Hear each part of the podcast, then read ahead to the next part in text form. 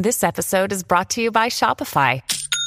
Forget the frustration of picking commerce platforms when you switch your business to Shopify, the global commerce platform that supercharges your selling wherever you sell. With Shopify, you'll harness the same intuitive features, trusted apps, and powerful analytics used by the world's leading brands. Sign up today for your $1 per month trial period at shopify.com slash tech, all lowercase. That's shopify.com slash tech.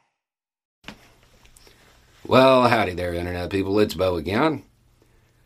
So, today we're going to talk about what's going on over there, why we're going back over there, what they'll be doing while they're there, whether it can go sideways, how long they'll be there, what they'll be doing, so on and so forth. Um, if you don't know what I'm talking about, the Biden administration has uh, announced that the U.S. will be sending 3,000 U.S. troops back into Afghanistan. So, what are they going to be doing? They're going to be there to evacuate people, get them out. The administration is saying that it is very narrow in scope. Yeah, yeah. From what I understand, it is. What are they going to be doing? Um, an operational template for something like this, they would show up and secure the main airport there in the city, probably some secondary airfields around the area, the embassy housing where there are a lot of Americans, so on and so forth. And then they will secure roads, routes connecting these places. Um, then they will evacuate and get everybody out, put them on a plane, and leave. It will be very disruptive for the people who live in these areas. Um, how long will something like this take? I didn't look to see which units are doing it. This could be done in a day or two. Uh, it doesn't have to take a long time. It could take up to a week. Um, is there a chance of it going sideways and going bad? Yeah, there is. Um, is it a big chance? No. The main factor is what the opposition decides to do. They could, theoretically, decide to give the U.S. a black eye on the way out the door. And yeah, maybe, but contrary to media depictions in the United States, the opposition there really isn't a bunch of ignorant, backward hill people.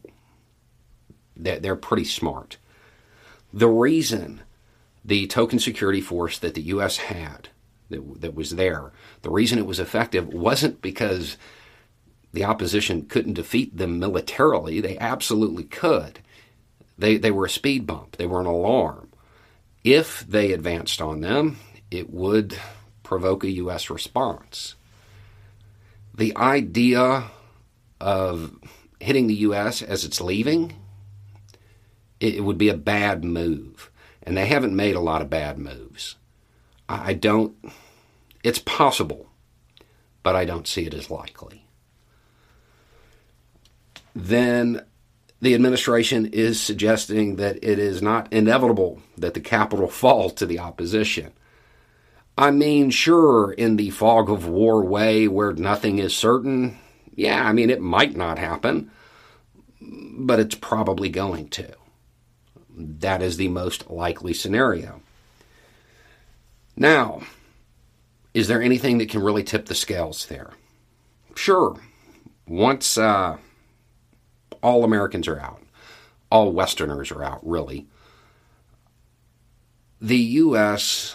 and allied nations might utilize a lot of over the horizon capability, like we talked about before. They've done a little bit, but they really might try to support the national government from the air. And with no with no U.S. with no U.S. assets on the ground for the opposition to strike back against, it is not inconceivable that the U.S. decide to bomb until the rubble bounces.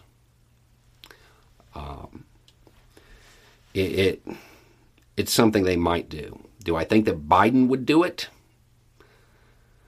No, but not for not for the reasons that people would want. My guess is that Biden wants this to be over with as quickly as possible.